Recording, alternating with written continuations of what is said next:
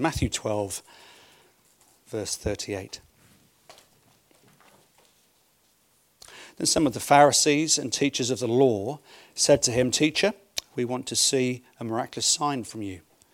He answered, "A wicked and adulterous generation asks for a miraculous sign, but none will be given it, except the sign of the prophet Jonah. For as Jonah was 3 days and 3 nights in the belly of a huge fish, so the Son of Man will be 3 days and 3 nights in the heart of the earth. The men of Nineveh will stand up at the judgment with this generation and condemn it, for they repented at the preaching of Jonah, and now one greater than Jonah is here. The queen of the south will rise at the judgment with this generation and condemn it, for she came from the ends of the earth to listen to Solomon's wisdom, and now one greater than Solomon is here. When an evil spirit comes out of a man, it goes through arid places seeking rest and does not find it. Then it says, 'I will return to the house I left.' When it arrives, it finds the house unoccupied, swept clean, and put in order.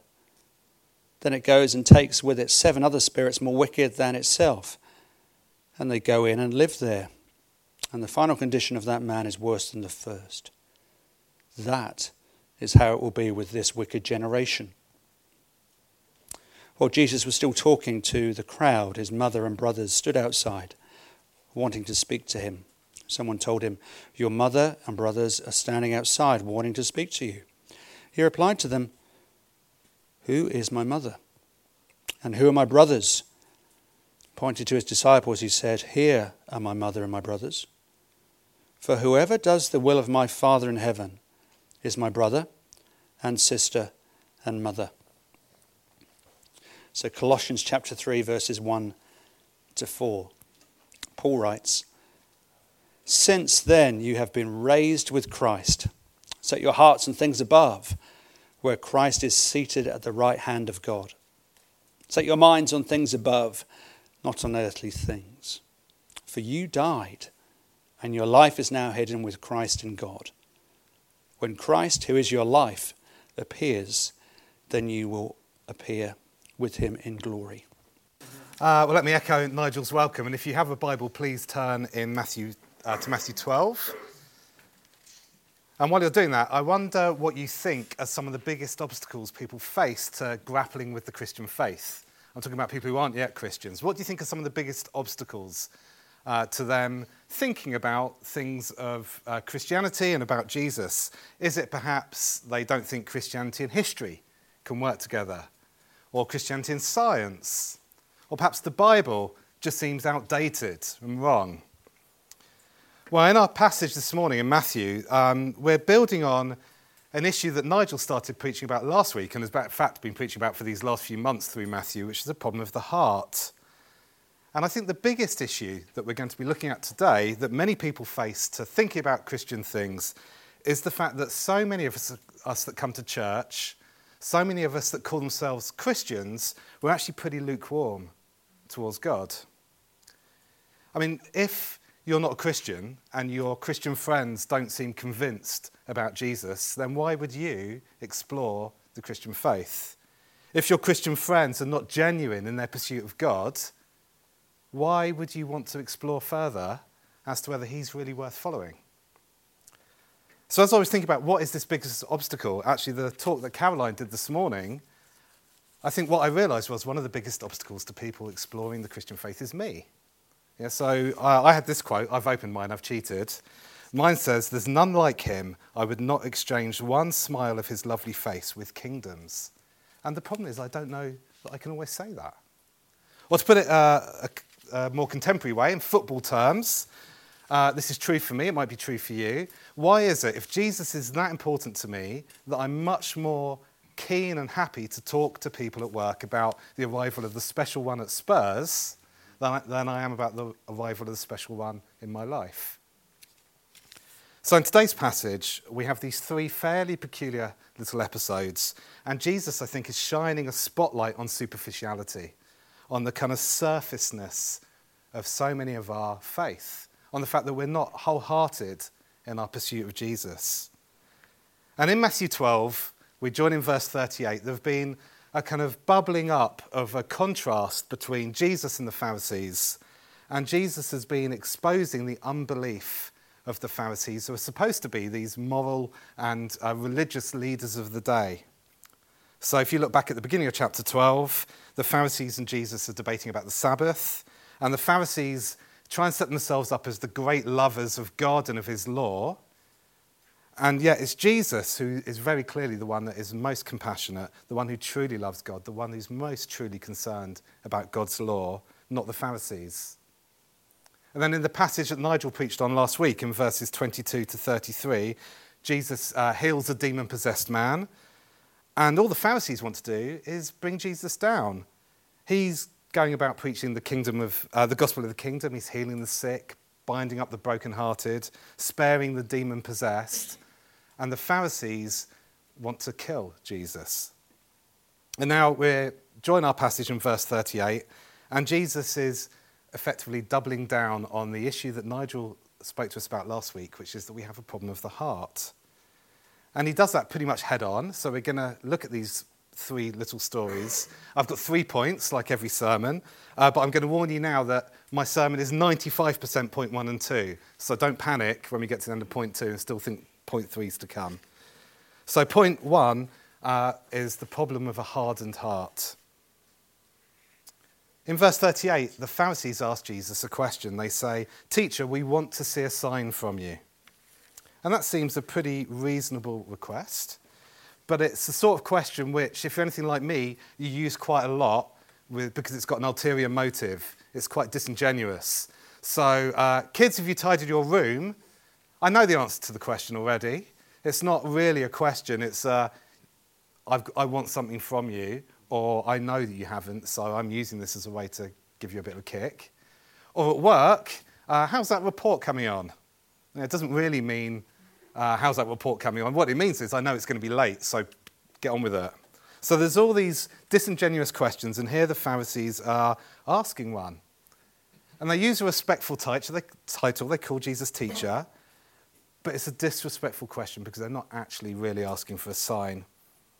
And we know that because Jesus has already done loads of miraculous signs in their presence, and yet they're not believing in him. And the question they're asking isn't really one of doubt. It's not driven by a lack of miraculous signs. It's not a lack of proof. Their question isn't an I question, an I problem. They're not saying we haven't seen enough. Their question's a heart problem. They're saying we don't believe. And it doesn't matter how much you show us, Jesus, we don't want to be convinced. And Jesus knows that. And we know that because in verses 14 and 15 of Matthew 12, if you can look back at those, we can see what the Pharisees really feel about Jesus. Verse 14 tells us that they want to kill him. And verse 15 tells us that Jesus knows this, aware of this. Jesus withdrew from that place. We want to see a sign from you is not a genuine question. Jesus knows that they want to kill him. It's a bit like somebody you know who's got an axe to grind with you for some reason or another, who you know for some reason doesn't really like you. But yeah, every time you're with other people, they ask you, "How are you? How's it going?" And you know that's not a real question. But on the surface, they want to look respectful. But underneath, there's something else going on. And so Jesus responds to their question in verse 39 with a way which probably isn't going to endear himself to them any further. He calls them evil and adulterous. Or wicked and adulterous.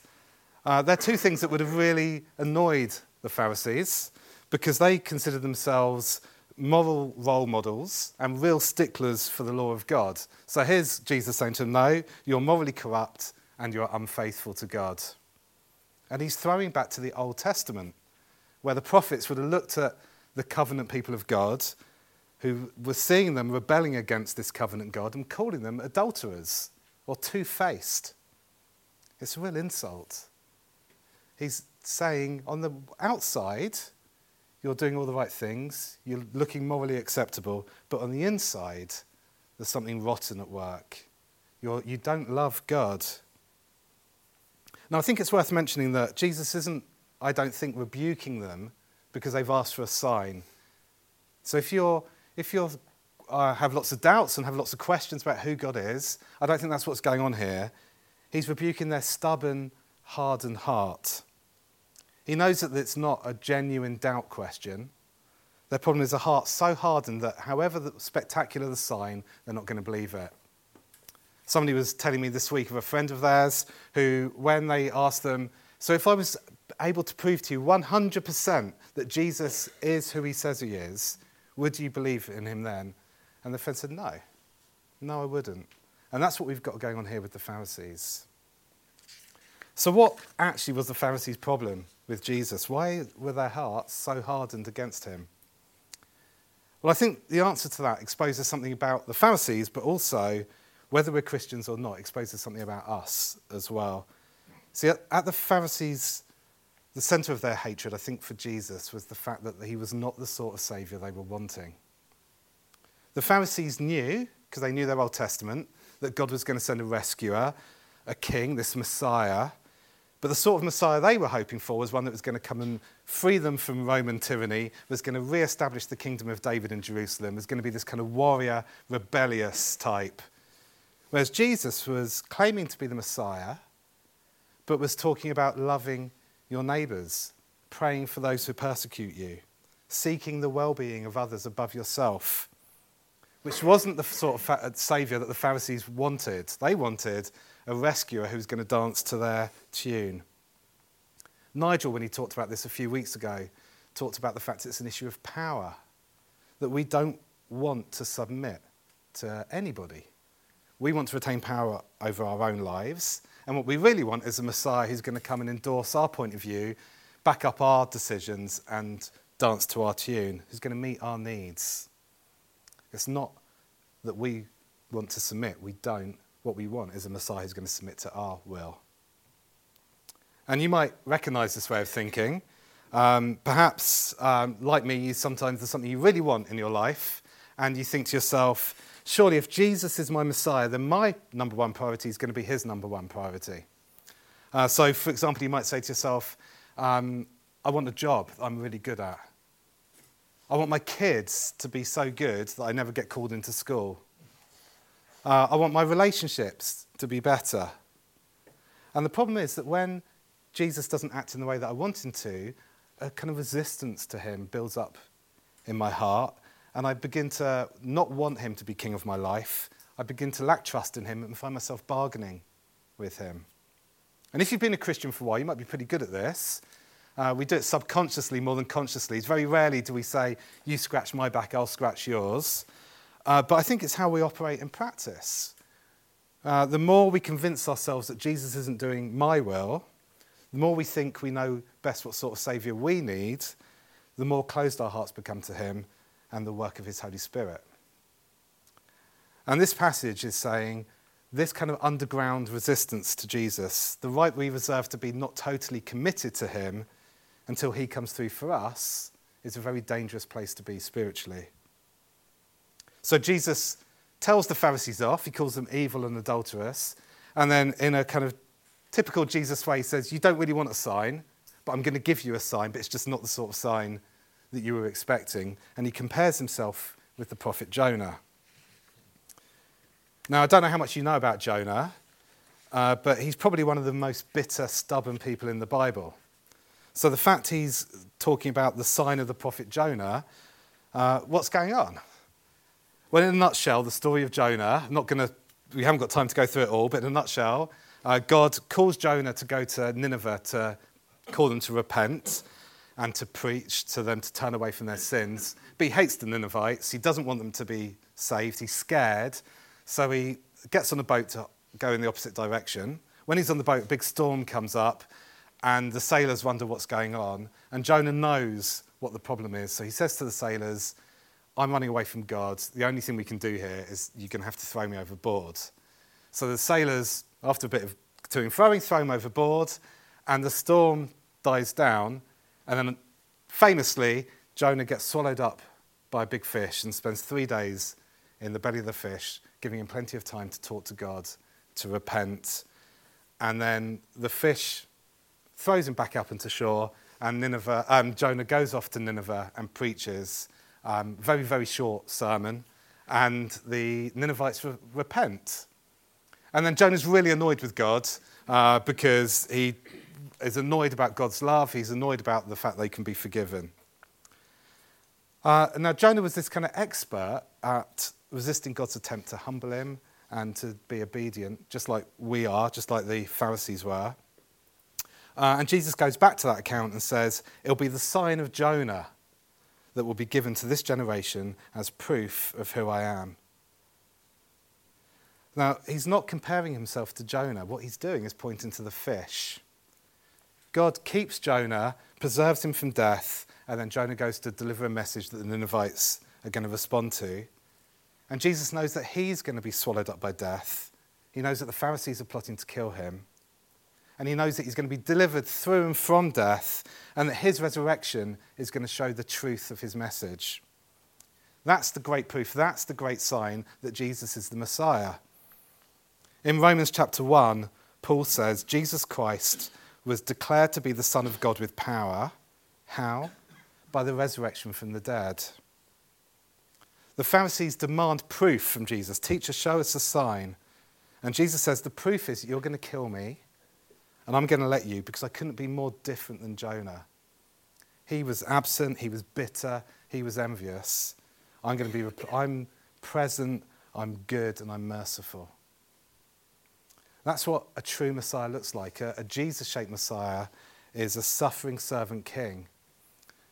Jesus loves his people so much, he's going to die for them. He's going to take their sins and all its punishment and consequences upon him, and he's going to take it to the grave because he loves them even when they're evil and adulterous. His submission to death is what demands our total submission. So when we ask for a sign, when the Pharisees ask for a sign, the sign is the cross, the resurrection of Jesus. And if you're sitting here today thinking, if only God would give me a sign that he's real, this passage is reminding us that the sign of Jonah, the death and resurrection of Jesus, is like the kind of neon flashing sign. And if you're not a Christian today, I'd encourage you to explore that sign further, perhaps by reading a Bible with a non-Christian friend. That's where we can encounter the true Jesus at the cross. And Christian friend, if you're struggling particularly with trusting in Jesus being all that you need, again, we need to look afresh to the cross. That's the only sign to remind us that Jesus is all and everything that we need. Now, in verses 41 to 42, Jesus is saying, look, these Ninevites believed in God with a far lesser sign than we've had. And the Pharisees are going to reject God, even though they're going to see the resurrection with their own eyes. Don't you understand that there's a greater prophet than Jonah here, Jesus is saying? And those Ninevites are going to stand up in the last day and condemn the Pharisees. And so is the Queen of the South, this queen who travelled all the way from Africa to hear Solomon's teaching. And yet the Pharisees wouldn't even respond to the teaching of Jesus, the Messiah.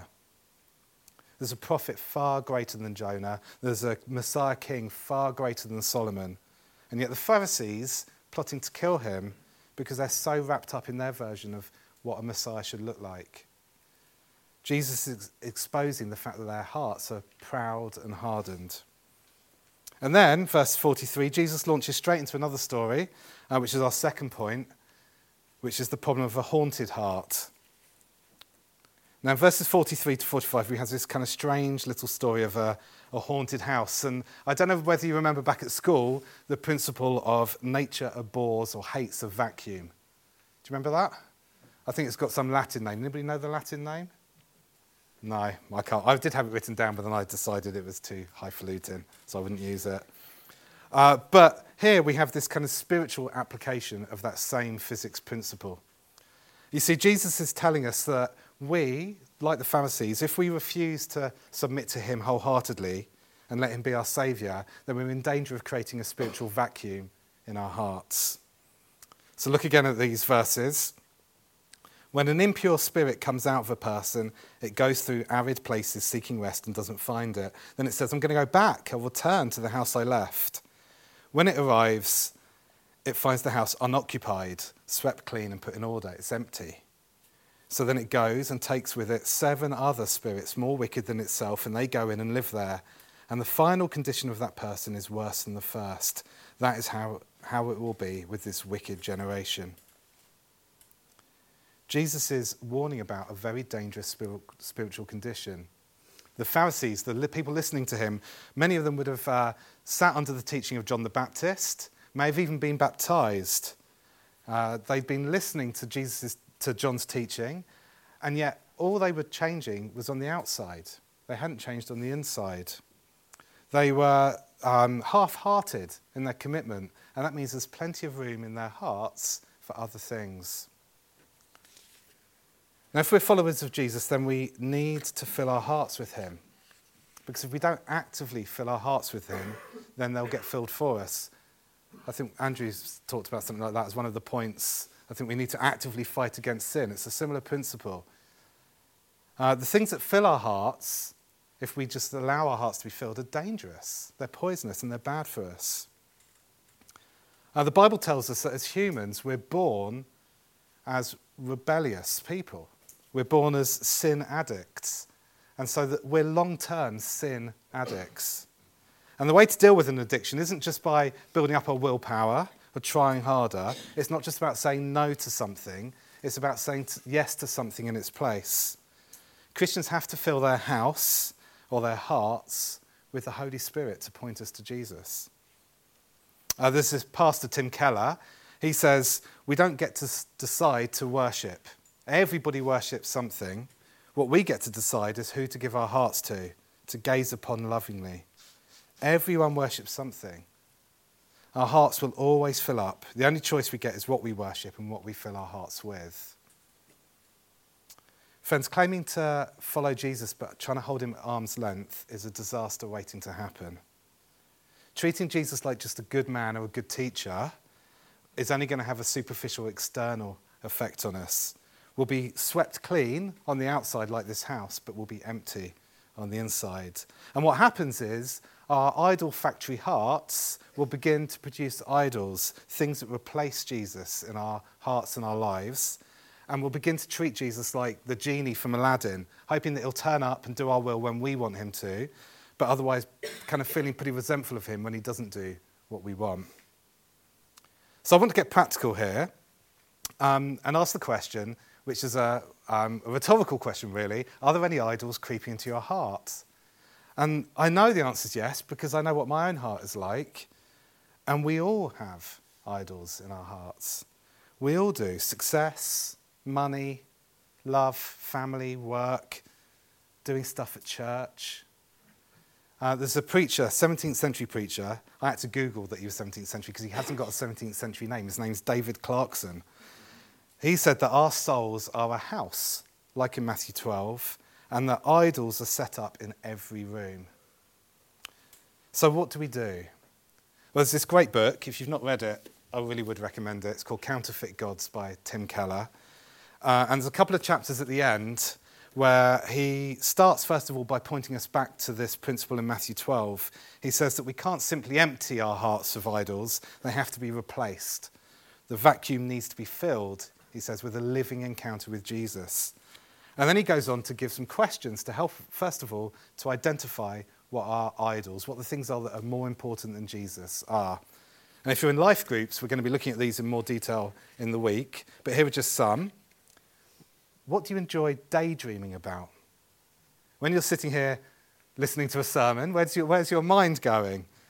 What fills your mind when there's nothing else demanding to think about? Do you habitually think about your career plans, your money, your relationships? And how do you spend your money? Jesus says where your treasure is, there is your heart. So our patterns of spending may reveal our idols.